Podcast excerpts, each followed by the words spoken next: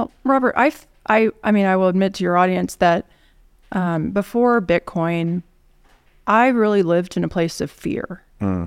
I was fearful that I, I'll just say it, like I've always had the fear, or for a long time had the fear that I will wind up living under a bridge. Hmm.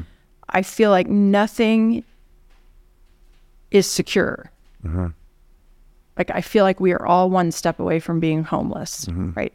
I feel so lucky to be here. I feel so lucky to be an American. And it is just pure effing luck Yeah. that I was born here and I had parents and I got to go to college or got to live in a house or got to right that is luck. And so that gratitude for my luck it's like it it it's humbling and it really makes me want to project this um like I, I feel like I'm here to serve other people. I feel like I was put here on earth to serve others. Right. And I try to approach my work that I, I do approach my work that way. Um, I want to interact with folks and figure out how I help them win. Yeah. Right. And that's why you work for Bitcoin. And that's why I look for Bitcoin. um, and when you have Bitcoin, when you figure it out, and when you begin to store your energy in Bitcoin, it- right? And you can use the word wealth, but really wealth is just energy. Mm-hmm. When you begin to store your energy in Bitcoin, I mean, that feeling of I'm going to live under a bridge, it's gone. Yeah.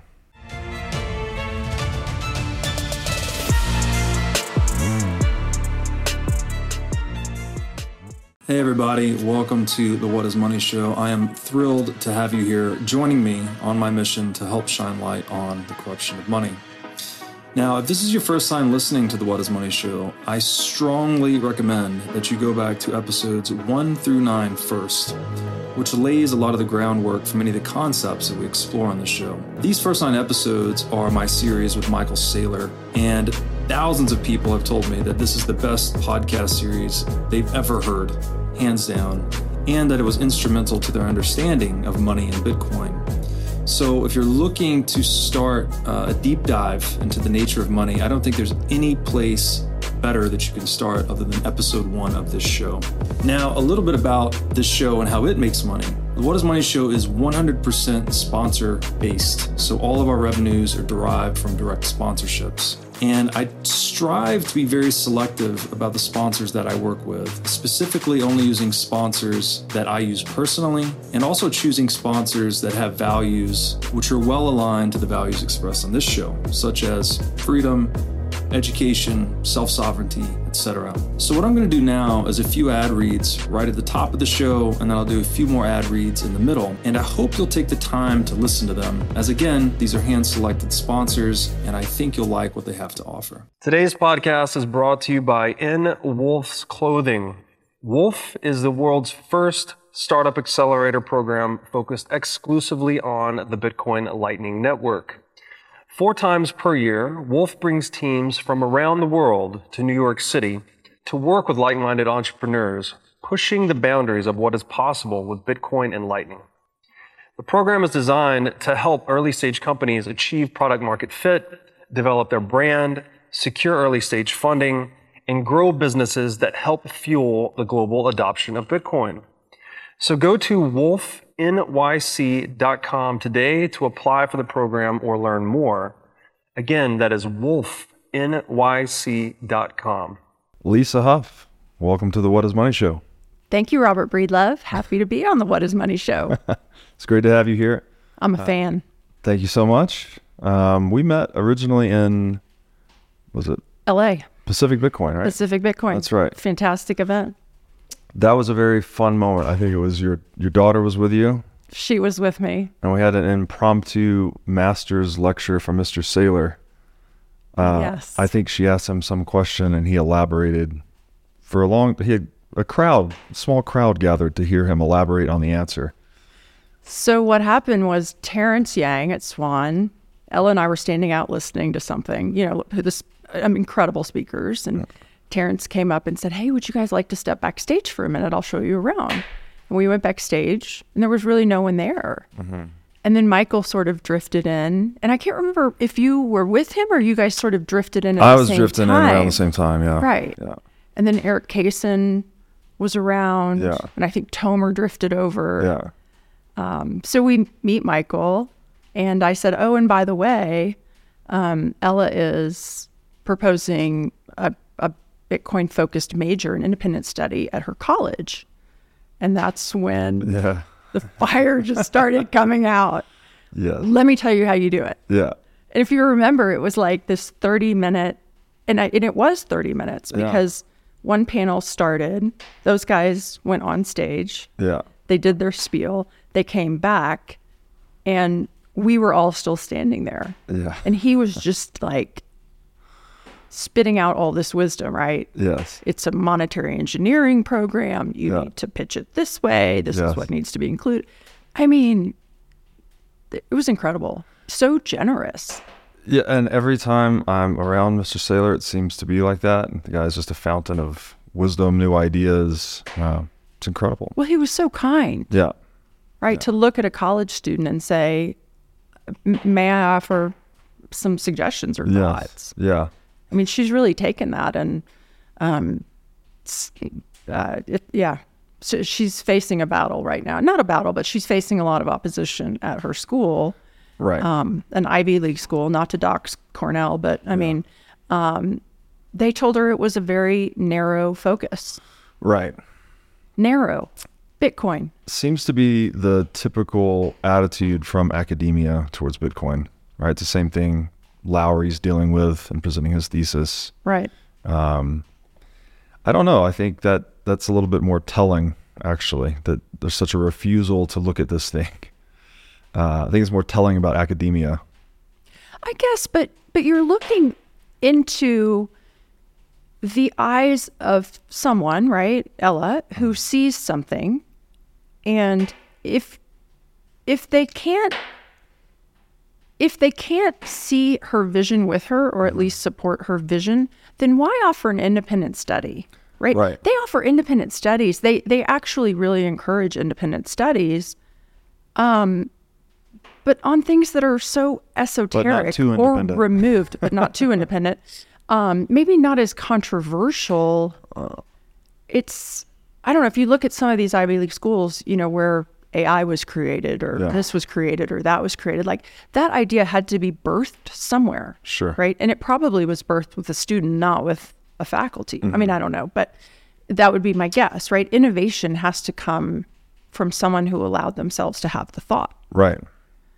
And it's people pursuing these interests that it's what gives you the motivation to pursue it so hard, right? So if you don't if you try to I guess prevent students from doing that, it seems very short-sighted and self-defeating in my estimation.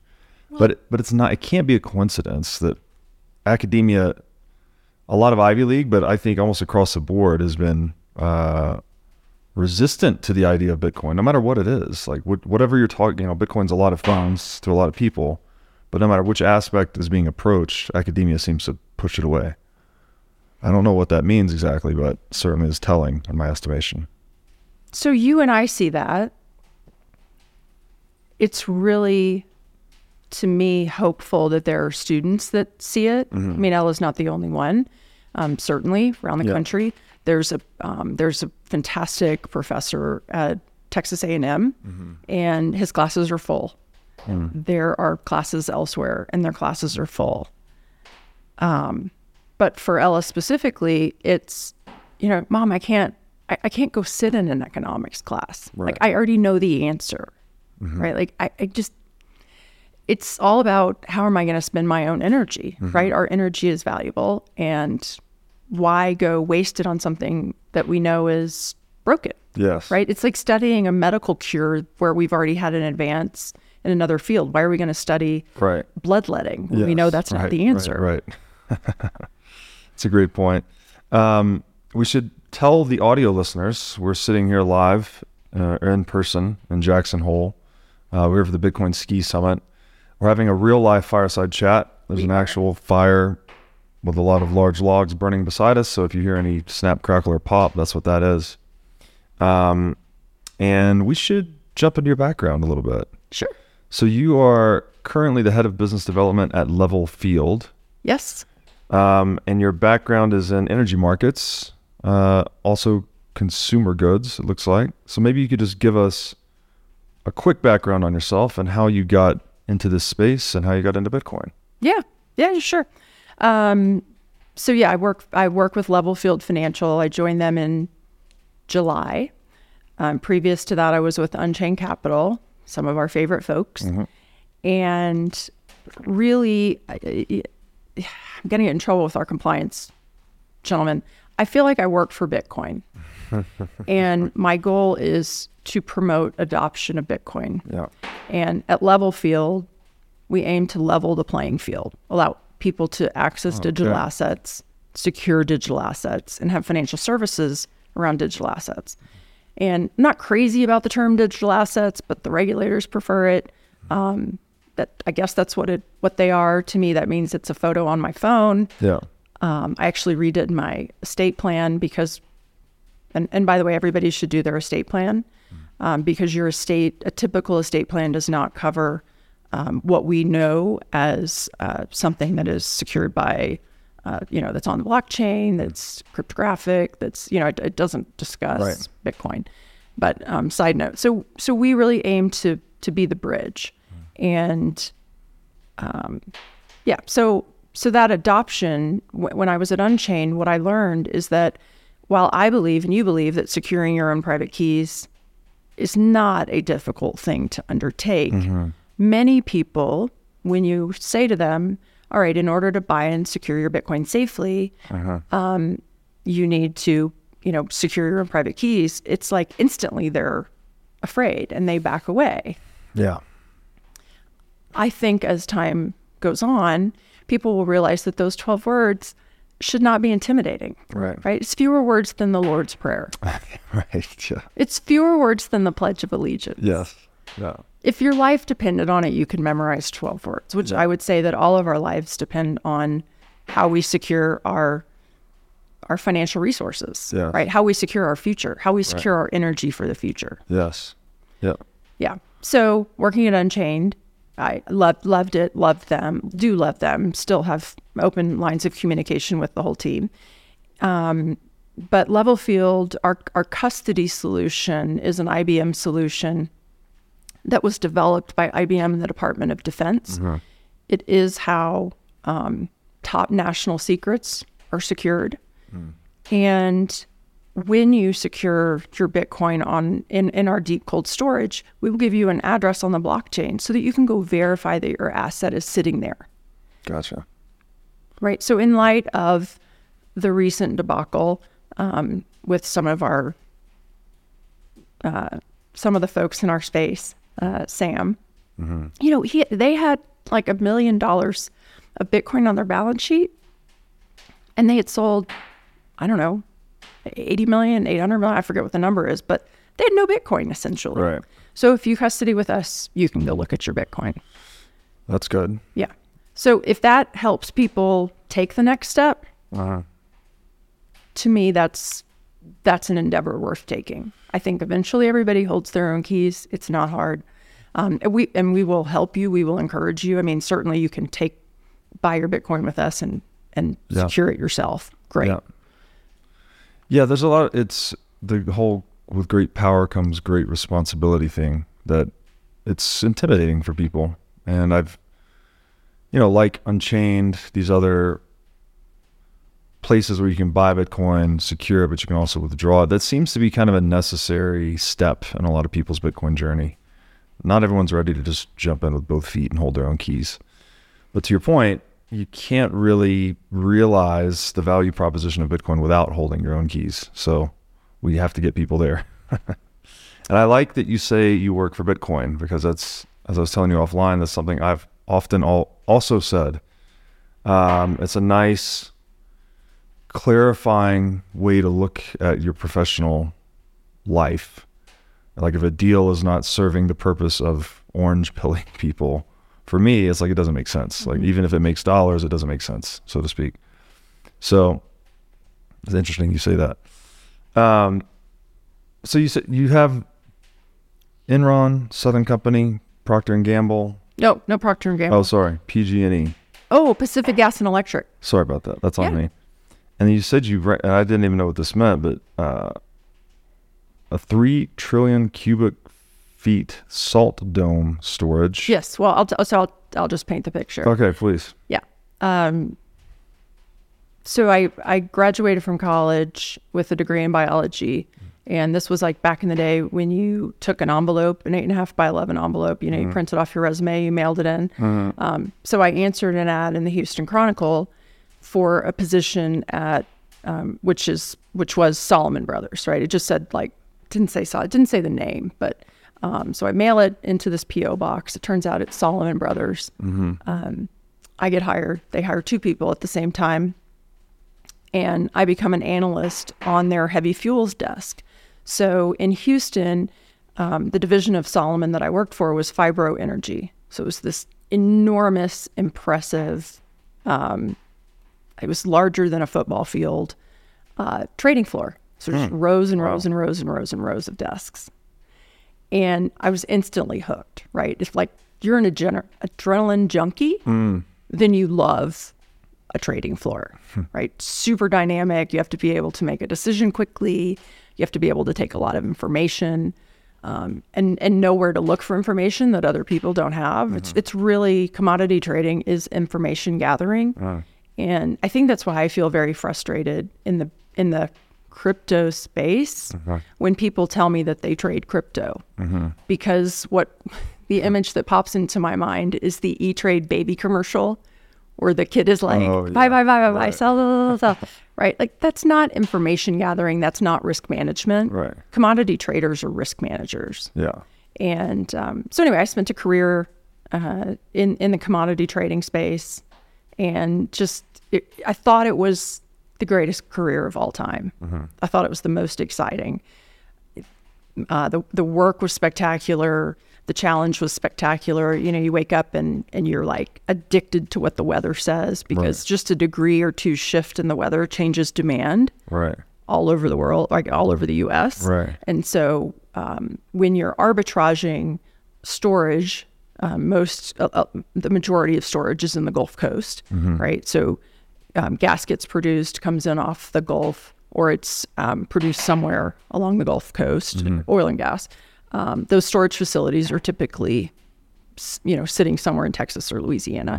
So you're you're basically looking for arbitrage opportunities to move from uh, so you have pipeline capacity that you've often rented. So pipeline capacity trades like airplane seats, right? You're reserving space on a pipeline so that you can move a fuel. Right.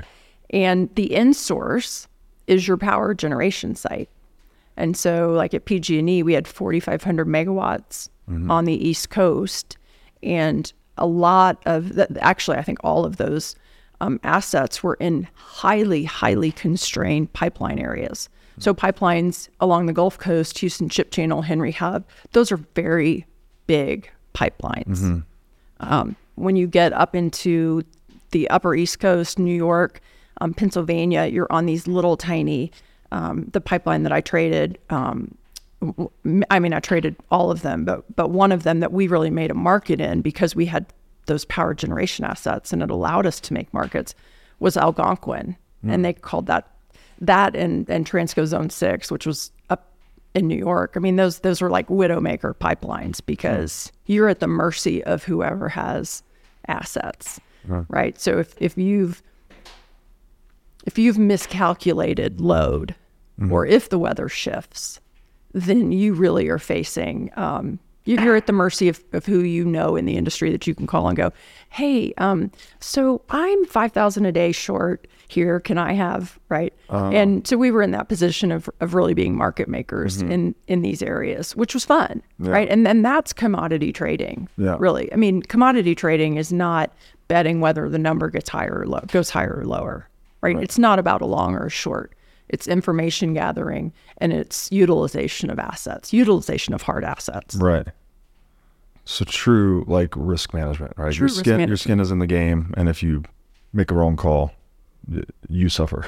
yeah, you just the goal is just to make more good decisions than bad decisions. yes, makes sense. Right. And and really remove your ego. Yeah, which is yes. Right. Which is like when you think about commodity traders and ego, you're like, oh, that's hard. You hear that a lot in like poker, traders because it's the emotions or the over conviction in your own model that can blind you to the realities of the world. And so you, it seems to be that humility is like a key ingredient to successful trading, gambling, all these other things. Well, I think that's right. And, you know, probably the most famous natural gas trader of all time, John Arnold, um, you know, I mean, he uh, just like went down and uh, he didn't go down. I mean, he he left um, at this like the pinnacle of glory because he got in a, um, a a real battle with a counterparty. And when you looked at those two counterparties, I won't say the other one's name, but when you look at those two counterparties,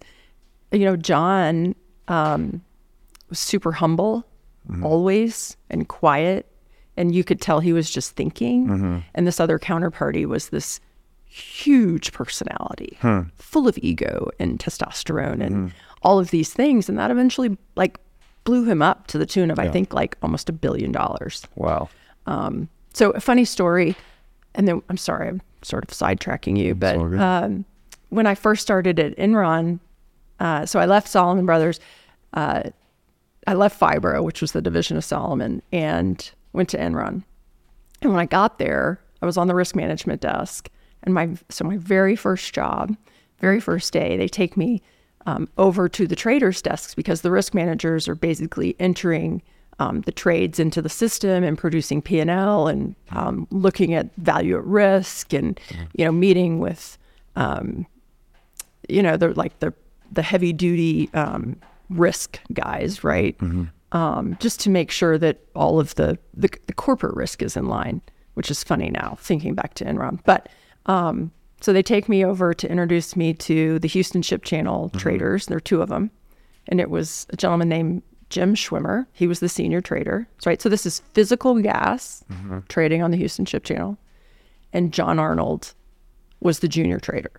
And if you're not in the gas world, this probably doesn't mean anything to you.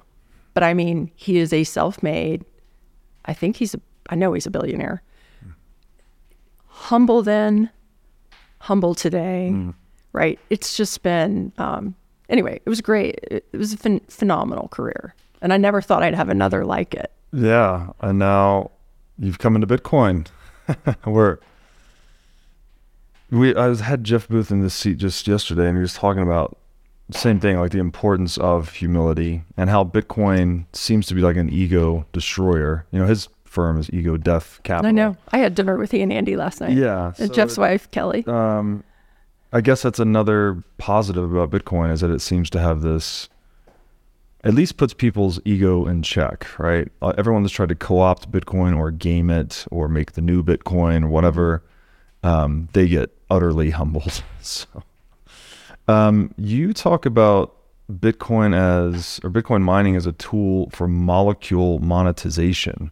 yes. I think that's a term you said you coined um, throughout the energy supply chain. Can you expand upon that? What do you mean by molecule monetization? Yeah, sure. So you've got energy companies that, you know, have significant infrastructure investment, uh, deploying capital, um, really uh, trying to figure out how to how to most effectively either bring molecules out of the ground, move molecules, um, and so what we often hear uh, is the talk about how Bitcoin miners can help with flare gas mitigation. And I think it's a hugely interesting piece of what's happening in our ecosystem. Um, and when we think of flared gas, we often think about West Texas, and you see photos, and you know they have the this pipe coming out of the ground, and then there's this flare up here.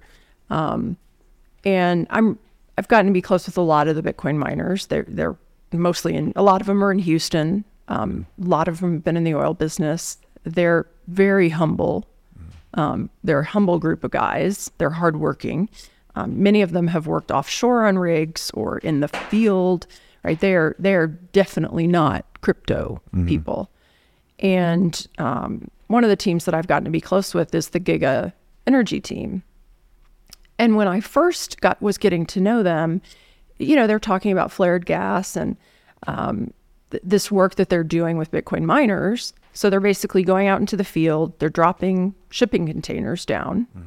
Uh, they're putting uh, refurbished Caterpillar generators. Like they they source them all over the U.S., probably all over the world. Um, but the I I just was at their workshop a week ago, and they had they bought two 40 year old generators out of a hospital in Chicago. And Giga is based in Buna, Texas, right? So kind of like heart of America um, oilfield service, and that's because that's where the great mechanics are for these uh, for these machines.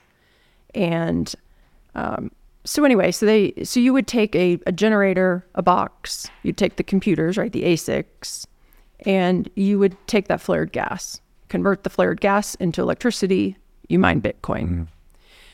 What I've really come to understand though is that a company like Giga has the potential not really to be a Bitcoin miner, right? They're a power generator mm-hmm. that's mining Bitcoin, hmm. Right? They can go anywhere in the world where there's a power source that's cheap mm-hmm. and and create power for people. And there are so you know this. There are so many opportunities around the world where there's untapped power, mm-hmm. or, or where there's you know where there's flared gas. Yeah. Um, y- You know, I know of a couple of projects that are happening in pristine parts of the world where you could not, you would not even if you if I said the name of where this was, you would not in your wildest dreams think that there's flaring happening. But um, there's you know there there are oil rich countries, and oil is very easy to transport. Um, you can build pipelines. It can you know go up elevation and go down elevation. Gas is much harder to transport, right? Um, you have to pressurize a pipeline, Gotcha. and so if you have elevation changes or or many other um, geographical challenges, that becomes hard. Right. So a company like Giga can come in and again drop Bitcoin miners down, and instead of uh, that sovereign Right. flaring gas, right, they can put that money in their pocket, Right. or at least eliminate that flare, right? So each project, and I imagine this is the same with all Bitcoin miners, they're looking at each project and talking to their counterparty, the the power, the the molecule owner, Yeah. Yeah. and constructing a deal that's beneficial Yeah. and and it allows everybody to win right it takes bad stuff out of the air Right. Um, the sovereign or the molecule owner wins They make more money. right and the bitcoin miners win Now I'd like to tell you about our sponsor, iCoin Technology. iCoin has just released a sleek new hardware wallet. Looks like a mini iPhone, a little touch screen and camera on it. Uh, the device has no Wi-Fi, no cellular connection, no GPS. It's a strictly physically cold hardware wallet. Uh, like I said, it's got a high-res three-inch touchscreen. It's got a camera for air gapping the wallet. Uh, it's got optional Bluetooth compatibility. And it's a really a, a brand new UI UX experience for a hardware wallet, making it very accessible, easy to use, not intimidating.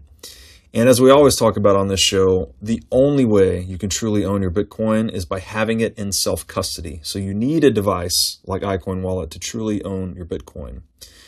Go to iCointechnology.com today and use promo code Bitcoin23 for 30% off of this new sleek hardware wallet. Now, I'd like to tell you about our sponsor, Ledn. Ledn lets you do more with your digital assets. For instance, Ledn offers a B2X loan product that lets you leverage your existing Bitcoin to buy even more Bitcoin. Or you can also get traditional Bitcoin collateralized US dollar loans through Ledn as well. Ledn also offers both Bitcoin and USDC denominated savings accounts, letting you generate yield on your digital assets.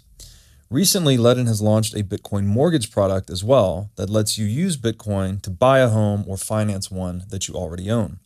So go to ledn.io, that's L E D N.io today to sign up. How long is it going to take for energy producers to realize how much money they're leaving on the table by ignoring Bitcoin mining? yeah so i spend a lot of time probably the bulk of my time meeting with energy teams and bef- prior to working at unchained i had a consulting business um, just teaching bitcoin. Um, and most of my i mean i've lived in houston my whole life. I was in the energy business. Um, it's just kind of my friend group right? And they're very curious about bitcoin. And they're figuring it out. Um, and you know, in the last month, I've met with the largest independent producer in the Gulf of Mexico. Right, so they've got rigs all over the Gulf. They have more gas than they can use on the rig, and they flare it. And just for the audience, that quite literally means they're burning the energy produced for nothing, right? It's just flaring it off, They just lit money on fire. and lit money on fire. And by plugging a Bitcoin miner there, you could turn that burned money into money in your pocket. Correct. Yeah. Right. So they're beginning to realize that it's another commodity. Yeah. right? It's that hash rate, that that Bitcoin rate, that's the commodity. Yeah. And these guys are commodity experts and they're they're infrastructure experts. And, you know, no matter what picture you paint um, of the roughnecks that work on those rigs, Yeah. those people are hardworking and they are smart and they are technically capable Yeah. and they are figuring it out. So that's just one example, right? So it's it's the offshore guys. Is that the so that's the hang up then is the realization that Bitcoin is another commodity where because it seems like when I and I've talked to way less people in this space than you, but the few that I have just tend to conflate FTX with Bitcoin. It's mm-hmm. like, oh well if FTX went away, how do I know Bitcoin's not gonna go away? And you're just like as a Bitcoiner, you're banging your head against the wall.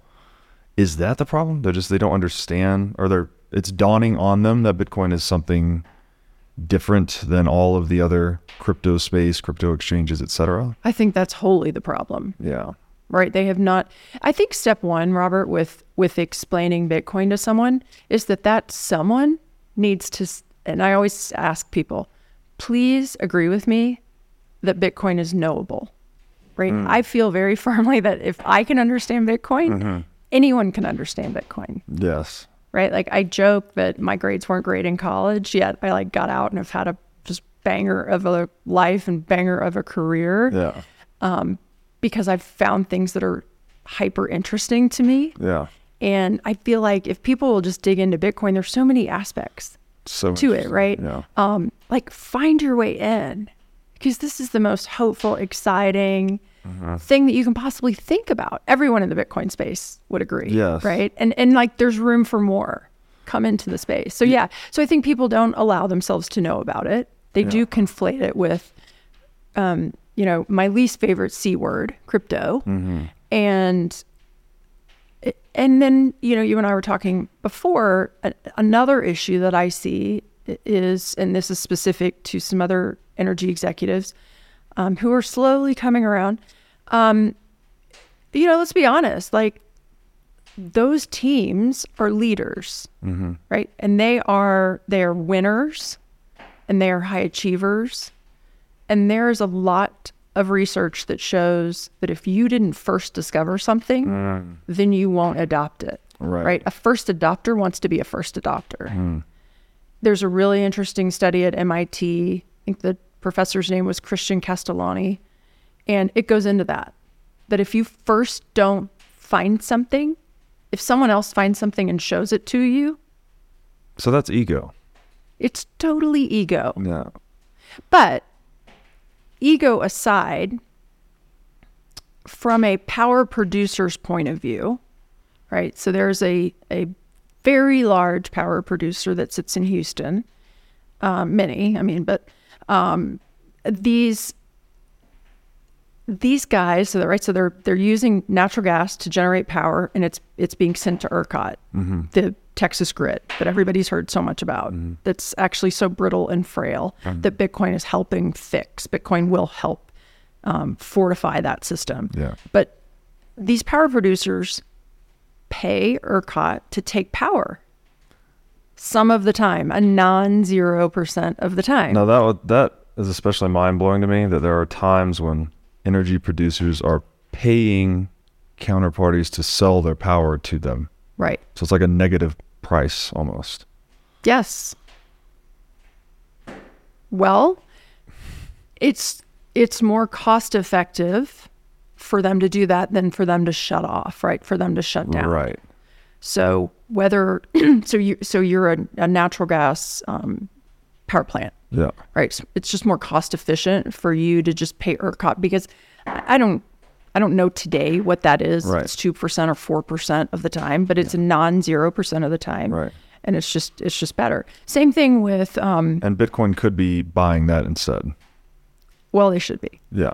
right. Like either drop miners on site. You definitely, if you run a power plant, you definitely have people that are technically skilled mm-hmm. and can figure out how to plug these computers in. I mean, mm-hmm. I'm figuring out how to plug one in myself, so it's it clearly can't be hard. Mm-hmm. Um, but yeah, I mean, or or you get to a, a firm that's um, like Entergy, right? A utility that has all these wind turbines. Well, again, I mean, it's there's times when the grid can't take the their their generation, and so it it from a maintenance perspective, they're much better off. In fact, this has been researched. Um, I'm in touch with a a guy. Um, young guy who doesn't work in Bitcoin, who wants to come work in Bitcoin, and he he did a, a really academic study on the effect Bitcoin mining could have on um, wind turbine efficiency because turning them off and turning them back on, it's like um, a few years ago, I was like, I guess running a bunch of errands or something in my mm-hmm. car, and I had to replace my battery after a year. And my service advisor, super great guy, was like, Yeah, because you start and stop all day long, and that's way more mm-hmm. wear on your battery Right. than if you just drive all day long. Yeah. Well, it's the same with these turbines. Right. So, you know, don't turn your turbine off, mine Bitcoin. Right. Yeah, it's the the starting and stopping cost. These are like frictional costs on the total operating model, and so Bitcoin just lets you never you can you never need to curtail. Maybe not never, but you can curtail or turn off a lot less often if you just sell those molecules into the Bitcoin network. Right. You're It's like a- monetizing every molecule. Yeah, it's quite the no-brainer. That's why I'm so surprised it's taken energy producers this long. But I guess it is just this. It's kind of this basic Bitcoin education piece that's just not there yet, right? Bitcoin's new enough to where people still conflate it with crypto exchanges and, and other things that clearly aren't Bitcoin. Okay. So again, back to the MIT study. There are folks running these energy companies, these leaders, these innovators, these winners, mm-hmm. right? Who may have been told about Bitcoin mm-hmm. Back in 2011 or 2012. In fact, I know they were. And I know there's an instance where, um, you know, one of their kind of social groups, somebody came into the social group and said, 2011, look, I don't even know what this is, but we all need to buy $1,000 of it. Everybody in here, we should all just buy $1,000 Bitcoin in 2011. And no one did, not even the guy that said everybody should buy $1,000 Bitcoin. Right? So again, if you're not an early adopter and you have this this leader, winner, innovator mentality, And ego is really a problem. Like you, you're getting in your own way. that is like sounds like the source of at least a source of Bitcoin derangement syndrome. Yeah, I heard that for the first time this week. Yeah, if people don't get it on their own terms, maybe then they just kind of refuse to get it at all. Right. Um, but the the opportunity cost of that, I would argue, egoic behavior is compounding. Obviously, as Bitcoin number go up. So, uh, I guess all of this grounds out in that very popular saying now that everyone gets Bitcoin at the price they deserve. Yeah. And if I can just give you one more example, and I thank you very much for having me because I I I really hope that we'll reach some energy firms. Yeah. Um, and I, I hope that this resonates with folks and they can take it back and, and really think about it. Um, as Bitcoin miners, these guys are already doing this, but um, the larger, the broader ecosystem in energy, um, if we think about um, so when when natural gas moves, right? So natural gas comes out of the ground with oil, and often um, it has to be cleaned up, right? So you you want to have it um, as clean as possible, as dry as possible. Um, so they separate the liquids. So those processing plants or gathering plants are also places where Bitcoin could be used as a tool because they also have, like any plant, they have planned and unplanned maintenance.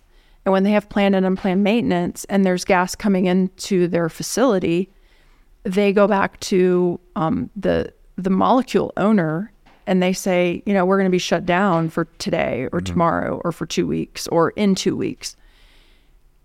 So that molecule owner has the ability, in some cases, to divert to a different pipeline, right? To divert to a different place, or maybe they can store it. But sometimes they can't. Mm-hmm. So what happens is they end up shutting production in.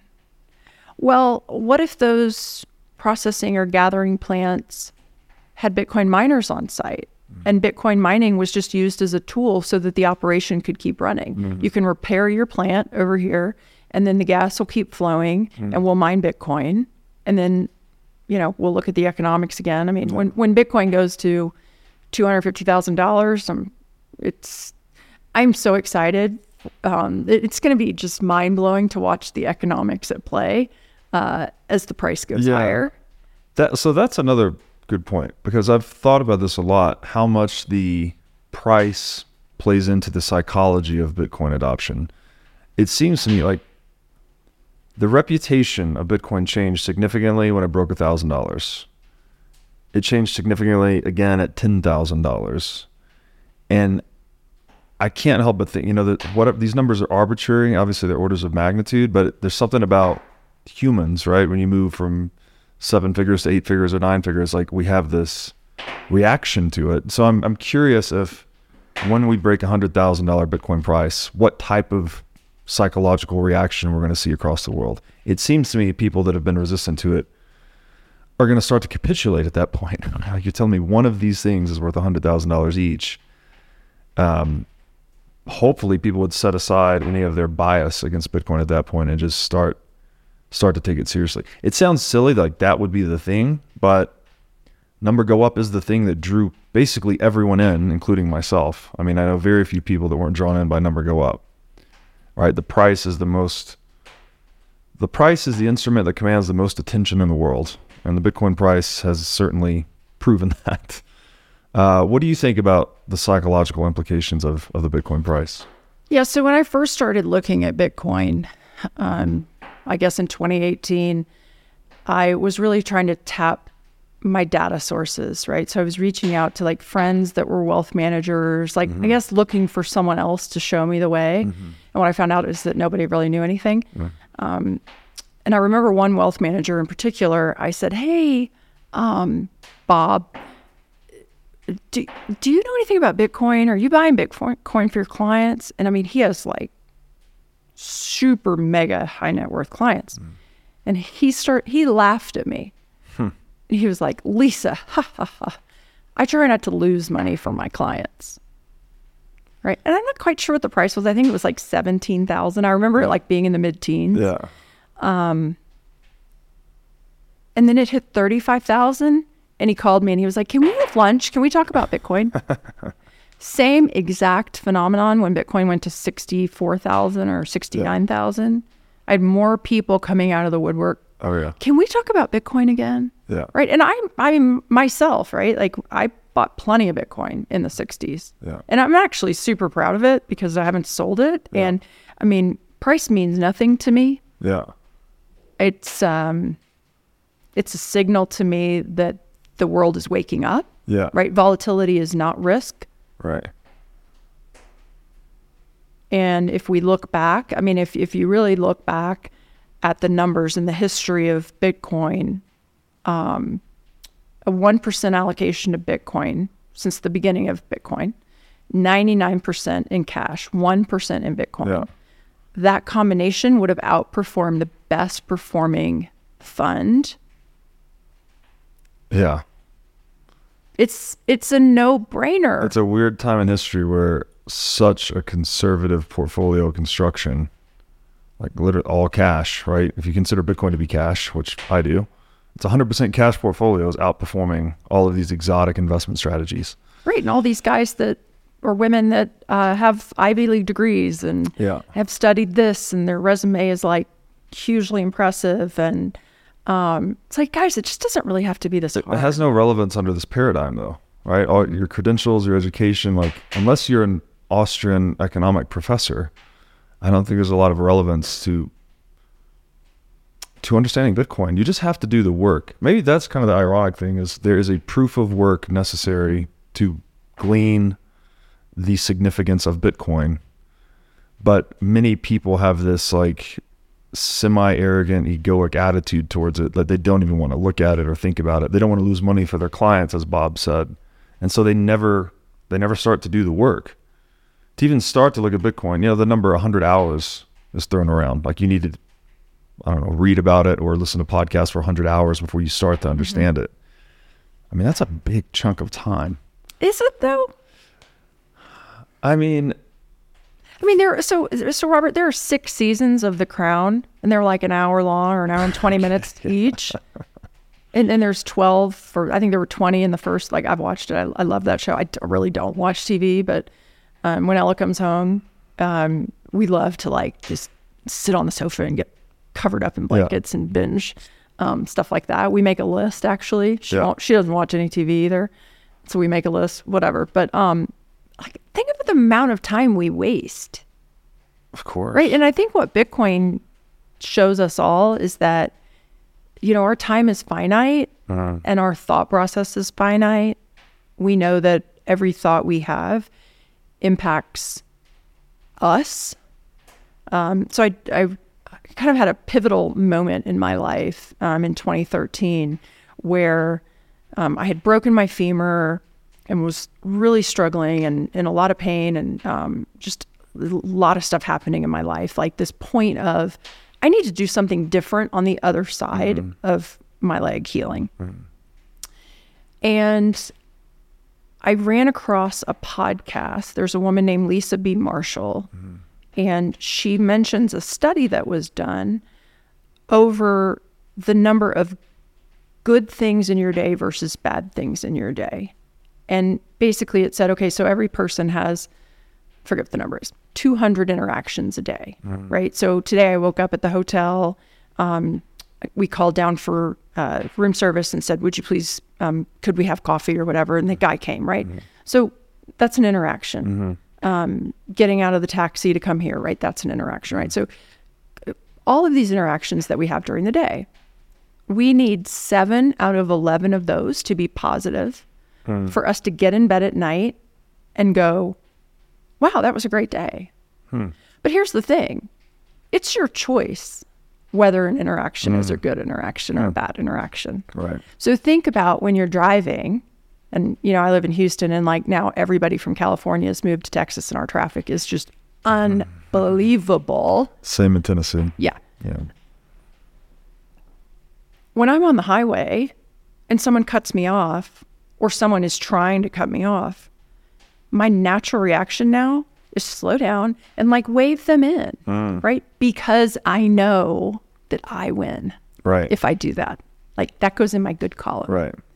It has completely changed my perception of how I'm willing to spend my time and my energy. Uh, that's so good. I tune out people that are, I, I I'm not negative towards people Yeah. that are negative. Yes. Um, but as Jeff Booth said last night, like those are data points. When people Yeah. says something, say something that you disagree with or that that gets you kind of riled up, Yeah. Like it's just a data point. We don't need to allow ourselves to be consumed with something someone puts before us. Right. It's absolutely a choice. And so I I believe that Bitcoin has really allowed many of us, all of us that work or or that study or love Bitcoin to consider these broader implications of energy usage, Yeah. right? Like from our own perspective, Right. as well as, um, you know, the, the the energy that we think of when we flip on the light. Yeah, no, that is beautifully said. Now, it was coming up for me. Jeff was coming up for me as you were saying that too, because he, we had talked about a similar topic yesterday, where like, how do you, how do you engage on Twitter without getting activated in these arguments? And he described that kind of Bruce Lee strategy, where you're just like letting these things pass through you. You can observe them as a data point, even if you feel like the anger is rising up inside of you. Like that's a data point too. And something about Bitcoin enabling us to value our time and energy in a way we never could before. Right. Like maybe that's contributing to the humility of Bitcoiners. It's like you can just, why would I get upset about this thing? Right. So I can go to bed tonight peacefully if I just wave the guy in on the road. It, it's fascinating. This this continuum between technology and like human attitude. Uh, uh, incentives, I guess, reshaping us. It's very fascinating to me. Now, I'd like to tell you about our sponsor, Crowd Health. Crowd Health is a Bitcoin enabled alternative to legacy health insurance. Now, let's face it, legacy health insurance is an absolute scam. Nobody can explain this better than the legendary comedian Chris Rock. Insurance. You got to have some insurance. You got to. There's an insurance. They shouldn't even call it insurance. They should just call it in case shit. like, I give a company some money in case shit happens. Now, if shit don't happen, shouldn't I get my money back? so, with Crowd Health, instead of just paying premiums that you'll never see again, you can hold part of this pool of savings in dollars and in Bitcoin through Crowd Health. And when you have a health event, you can draw against this pool of communal savings. So go to joincrowdhealth.com slash breedlove to learn more or sign up. Now I'd like to tell you about our sponsor, Wasabi Wallet. Wasabi lets you use Bitcoin privately while still maintaining full control over your money. Specifically, Wasabi Wallet is an open source, non custodial wallet with privacy built in by default. By using Wasabi, you're effectively putting the private back in private property. Wasabi Wallet is an easy to use privacy wallet that can support any amount of Bitcoin transactions. So go to wasabiwallet.io today to download this state of the art wallet software. Now I'd like to tell you about our sponsor, Bitcoin Conference 2023. This three day event will be held May 18th through 20th in Miami Beach. Uh, this is going to be the biggest event of the year, as it always is. And the past two years in Miami have simply been amazing. Uh, day one's industry day. Days two and three are going to be open to general admission. And I'd say this is a great place to go and network with Bitcoiners or even look for a job. Uh, just a really all around great experience. There's a fantastic speaker lineup, including Michael Saylor, Zoltan Pozsar, Lyn Alden, Alex Gladstein, many others. And last year, we did a 10 million sats giveaway for this event, and we're going to do it again this year. So to get discounted tickets and enter for a chance to win 10 million sats, go to b.tc slash conference and use code BREEDLOVE. Now I'd like to tell you about our sponsor, Casa. Casa makes it simple to buy and secure your Bitcoin without wondering whether you're doing it right. Specifically, Casa provides a multi key custody solution, which is by far the most secure way to custody your Bitcoin. Now, when I talk about Bitcoin being theft proof money or inviolable private property, a multi key custody model is exactly what I am talking about. Using multiple keys lets you maintain full control of your Bitcoin while also giving you redundancy in case you lose one of the keys. It's also the best way to secure your Bitcoin for inheritance planning purposes. So go to keys.casa, that's C A S A, today to sign up and use discount code BREEDLOVE. Well, Robert, I, I, I mean, I will admit to your audience that um, before Bitcoin, I really lived in a place of fear. Mm. I was fearful that I, I'll just say it, like I've always had the fear, or for a long time had the fear that I will wind up living under a bridge. Mm. I feel like nothing is secure. Mm-hmm. Like I feel like we are all one step away from being homeless, mm-hmm. right? I feel so lucky to be here. I feel so lucky to be an American. Uh-huh. And it is just pure effing luck. Yeah. That I was born here and right. I had parents right. and I got to go to college or got to live in a house or got to right that is luck. And yeah. so that gratitude for my luck it's like it it it's humbling and it really makes me want to project this um like I, I feel like I'm here to serve other people. Yeah. I feel like I was put here on earth to serve others. Right. And I try to approach my work that I, I do approach my work that mm-hmm. way. Um, I want to interact with folks and figure out how I help them win. Yeah. Right. And that's why you work for Bitcoin. And that's why I work for Bitcoin. um, and when you have Bitcoin, when you figure it out, and when you begin to store your energy in Bitcoin, right? And you can use the word wealth, but really wealth is just energy. Mm-hmm. When you begin to store your energy in Bitcoin, I mean, that feeling of I'm going to live under a bridge, it's gone. Yeah. I don't feel that at all anymore. It is complete. I mean, I used to say um, to my daughter, and she was like not happy at me. It's just like, oh I, my gosh, I don't, you know, I'm not sure if I can live past 80. I'm not going to have enough money, right? Like I'm single. I, I mean, I'm working, but everything's getting more expensive. Um, and she's like, mom. And now I'm like, I'm going to live to be 150. And she's like, yes, you are. Right? And it, it changes us, Yeah. right? It's changed how I eat. Yeah. It Same, changes yeah. just my energy level. I'm like full of energy all the time. And, Yeah. But it's that hope. It's hope that has replaced fear. and it's not anything new in principle, right? Like again, life, liberty, property. It's kind of the foundational ethos of what was the 1215 Magna Carta, which became the U.S. Constitution. Like we know, we know what we need to live free and to flourish, but we can't seem to construct anything that doesn't end up getting corrupted and betraying that end or betraying those principles. So And finally, with Bitcoin, we have something that like it apparently cannot be corrupted and only serves those principles. So maybe that's why it's just so significant to us, right? It's it's consuming. I obviously do a build your whole career around it and talk about it twenty four seven. talk about it 24 Yeah. Yeah. well, you mentioned liberty Mm-hmm. and property rights, and um, I've I've recently, in you know, last year, uh, had a meeting with um, with an investor, and a few members of our team were meeting with a few members of his team, and this is a very high net worth individual. Um, and my team is talking and you know i'm i'm not uh, i didn't come from the capital market side of the world. Like that's not my forte. Raising money is not what they hired me for. Um, so i'm just sort of like this fly on the wall. And the patriarch of this family after about 15 minutes um, he looks over at me and he says you know you've kind of been quiet i want to know what you think about this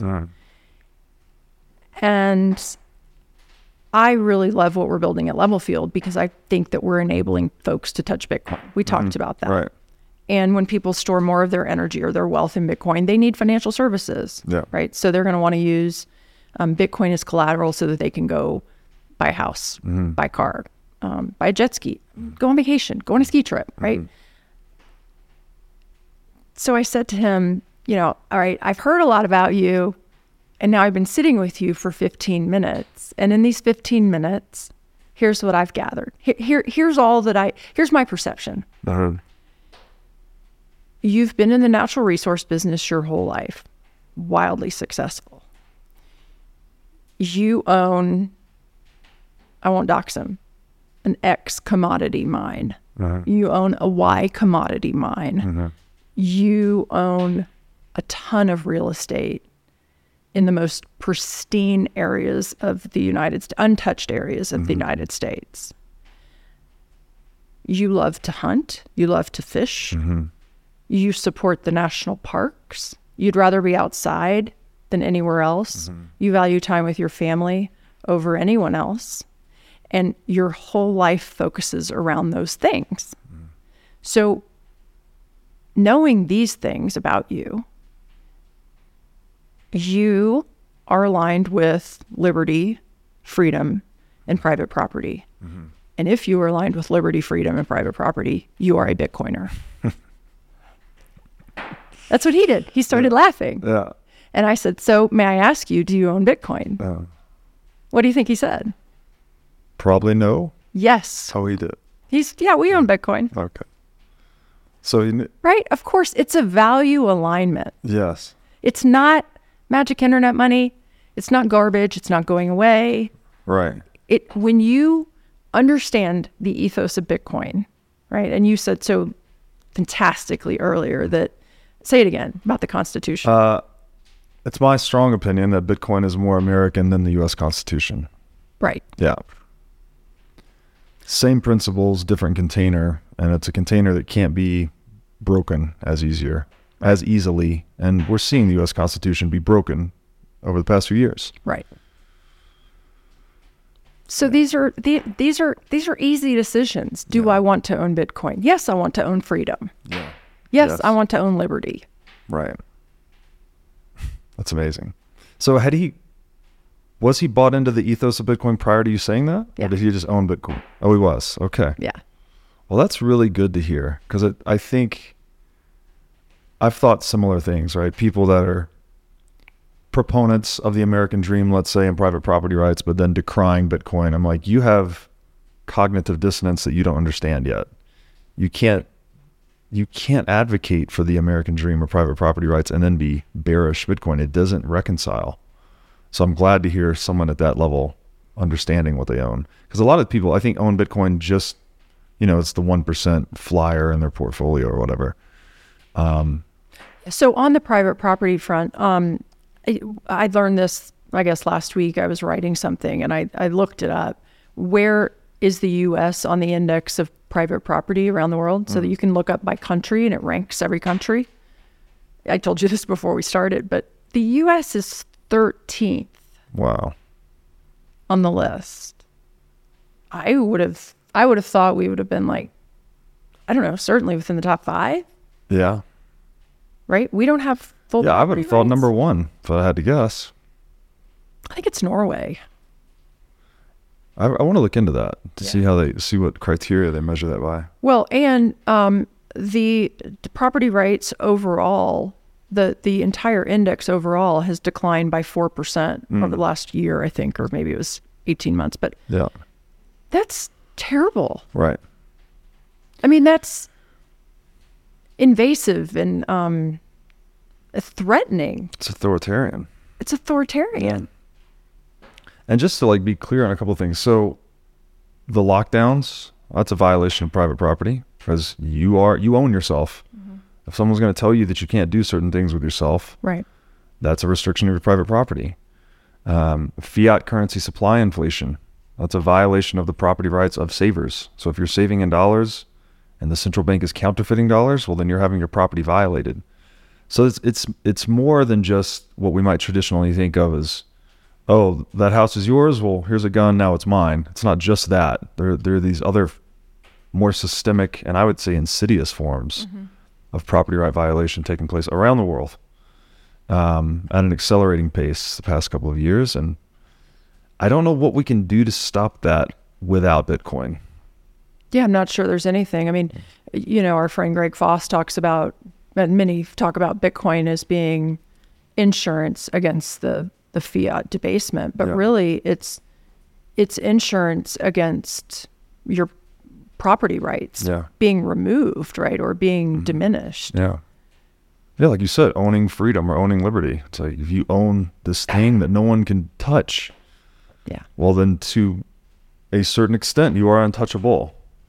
Obviously, it's not a force field. It's not going to protect you from all physical harm, but you do get a lot, mm-hmm. you get a wider set of options when you're holding something that no one can steal from you. right. And that's very important. Well, and then you can walk across a border with. Yeah. right? Like Yeah. literally walk across a border. I, um, I, have you met Yeonmi Park? No, we've talked though. You have. Yeah. uh, Did you interview She's her? not been on the show yet, but we've talked offline. Yeah. Yeah. I re- I heard her on Peterson and was almost moved to tears. Like her story's incredible. Her story's incredible. Yeah. So, um, I was with a um, a group of women a couple of weeks ago in Houston, educating about Bitcoin. Kind of spent, you know, we spent about two hours, Mm-hmm. and I brought her name up, and one of the women said, "Oh my gosh, she just spoke at my house in California." Mm-hmm. And I said, Oh, amazing. Well, then you must know her Bitcoin journey. And she said, No, she never even mentioned Bitcoin one time. But this woman basically escapes, she's North Korean, sold into the sex slavery industry in China, and escapes with Bitcoin, right? She memorizes her 12 words, makes her way to New York, uh, buys a phone, downloads a wallet, plugs in her seed words, all of her wealth. Well, I Is- is that I- right? I don't even think I knew that part of her story. Yeah. Actually, wow. I think, yeah, Yeah. I think she tells that. I think it's online at the um, Bitcoin conference from a year ago. Oh, okay. Because she was a speaker there. Yeah. yeah, Interesting. I really hope I haven't made this up. No, I'm sure I haven't. I've, I, I watched this. yeah. Um, I've got to get her on the show. She's You've got to get it's her an incredible story. Um, I have to ask you about. Oh, sorry. Go no, no, no, no. So, but I mean, I I always just think about um, when folks leave war torn countries, you know, kind of the World War II image of people evacuating from Germany in all of their clothes, carrying their candlesticks, suitcases are loaded down, right? And eventually um, that all becomes so much of a burden that they make it to their new place or they don't make it at all, but they make it wherever they're going with very little, right? With Bitcoin, you have the ability to secure 100% of your wealth or your energy um, with 12 words, That's a, right? Nobody's taking it from you. The implications are just truly mind blowing. Like every time to be able to c- compress that much energy into something that's, as Saylor always says, dematerialized, right, or intangible, non corporeal, just pure information. Um, it's staggering to think about the cascading effect that's going to have on the world. Well, right. And, it, um, you know, Greg Foss's famous example of the $900 trillion in total global assets, right? So he talks about how Bitcoin demonetizes other asset groups and people begin to shift allocations. Mm-hmm.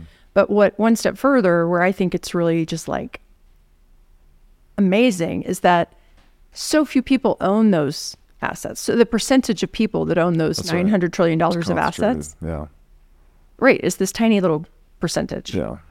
and now they have an asset they have something they have Yes. private property that everyone on earth can own That's right. Yeah. so you know greg's 900 trillion dollars like where does bitcoin price go well if we go to 5% allocation it's 2.14 million dollars right 900 trillion 5% of that's 45 trillion divided by 21 million Right. 2.14 right like the number is so much bigger Yeah. because people in North Korea can buy it. Mm-hmm. Who knows what the time frame is, but they will buy it. I, I firmly believe, I know, uh, we know everybody eventually buys Bitcoin. That's the bet, right? It's like humans cannot stop printing money. Humans cannot stop tyrannizing one another. And Bitcoin's a solution to that, right? It lets people that are being tyrannized or having their wealth stolen through inflation, regulation, taxation gives people an opt out strategy. Um, okay, I've kept you a long time, but I have to ask Thank you one you. last question. You said you've been reading Jason Lowery's book, Soft War. And I would love to just get your takes on that. I've also been reading it. Um, What page are you on?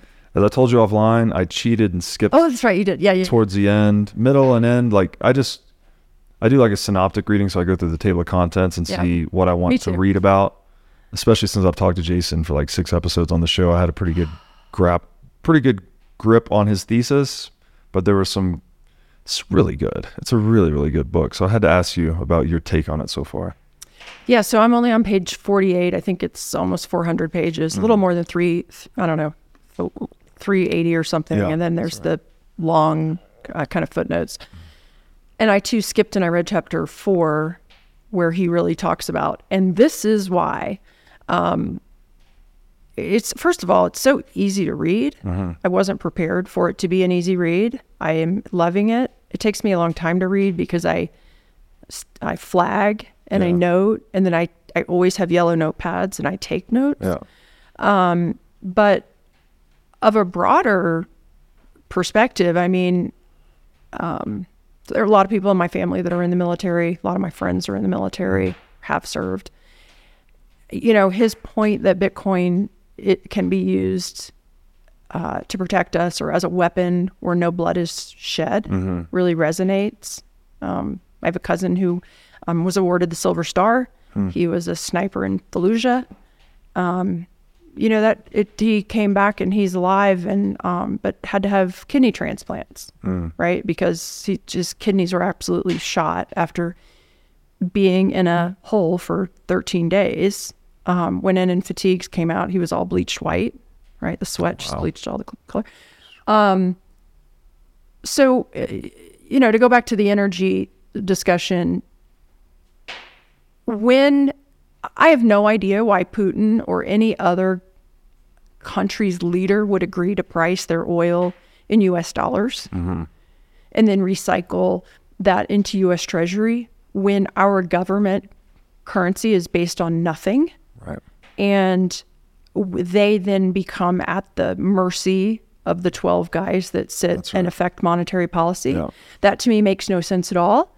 Um, and and I, you know, you you've talked about it, you know, but I mean this this global sense of like, oh my gosh, I've got to get some to protect myself, right? Or global game theory mm-hmm. playing out. I mean, just from a foreign exchange point of view, why would you price commodities or or your your homegrown goods mm. in dollars when you can price in Bitcoin? Right? Just send me Bitcoin. I'll have it immediately. There's no intermediary. There's no cost, hardly. Um, what? Why exactly? Like you wouldn't Yeah. is really the point. So, um, the minute that countries start adopting it for their global trade, like off to the races. It's it's, it's back to Jason. I mean, it's hugely frustrating to me that the U.S. has not seen this. Um, I was with um, one of the founders of a big bank in Switzerland that offers um, crypto broadly, but um, he is a hardcore Bitcoiner. And their government was cooperative, right? Like cooperative. Like, yes, we realize this is the future. Okay, let's figure out how to all work together. This is this only strengthens us as a nation. And yet we have these these folks who I think have lost their way. That because they were the last to go off the gold standard too. I'm pretty sure. You said Switzerland, right? Right. Yeah. So it makes sense maybe that they're the first to embrace hard money, a new hard money. Right. Let's say. Um. Fascinating to see where we're headed. to say the least. Game theory. That is the key. I think if you really start to look at Bitcoin through that game theory lens, that's when I realized it was unstoppable. I'm like, there's, it just incentivizes everyone to contribute to the success and proliferation of its network. How do you stop that? Like, everyone in the world is an individual self interested actor. Maybe they don't understand how Bitcoin benefits them, but at some point they will. Yeah. One of my favorite articles is Alex Gladstein's, um, uh, or his interview. He, t- he talks about it a lot that Bitcoin is the Trojan horse, Yeah. right? Because, as your point, like when the number goes higher, like Yeah. because number go up, freedom go up, That's right. Yeah. Yeah. right? I think that's a great place to stop it. Thank you. Lisa, thank you so much for doing this. Um, where can people find you on the internet? I'm super hard to find on the internet. uh, for better or worse, you can find me. You can find me on Twitter. It's I think it's at Lisa underscore Hough, um, like tough but with an H. Yeah. And I think I'm on LinkedIn. I'm after this week. I'm going to be on Nostr. Are you on Nostr? Not yet. I'm I've accepted that it's a big deal and I should do that now. so it's on the list. I feel so much better about myself. Yeah. I oh, I'm just I like to move slowly. I was quick to jump on the Mastodon thing and then that didn't go anywhere, so Oh. I decided to slow roll this one. I will admit I'm a I'm a late adopter. So on that scale of early adopter, mid adopter, late adopter, I think mm-hmm. I was the last person I know to have a BlackBerry. Yeah. Um, But anyway, I'm going to get on Nostr. It sounds like they're having a whole lot of fun over there. Yeah, sounds like a lot of the Bitcoin signals shifting over there too. So- Um, I will say, if anybody reaches out to me on social media, I do answer everything. Um, and what I really love is when someone calls and says, I want to work in Bitcoin. Do you have a few minutes? I always have 15 minutes for somebody that wants to work in Bitcoin. We'll Awesome. absolutely set up time to talk because, you know, as the number of miners gets on the network and, and strengthens the network, as the number of people that, that participate in our ecosystem, forget the monetary value of Bitcoin. It, this humility that Bitcoin brings to the world and this sense of calm and hope and peace, um, the more of us that join this revolution, I think um, the, the the the better the energy, um, the, the better we are going forward. Right? You have a child, I have a child. Like we're truly building something that's a more peaceful place. Yeah, amen for that. Yes, for the kids, right? We can't repeat this authoritarianism cycle anymore. Like it's time to break out of it and let people be free. So, Lisa, thanks again. Thank you.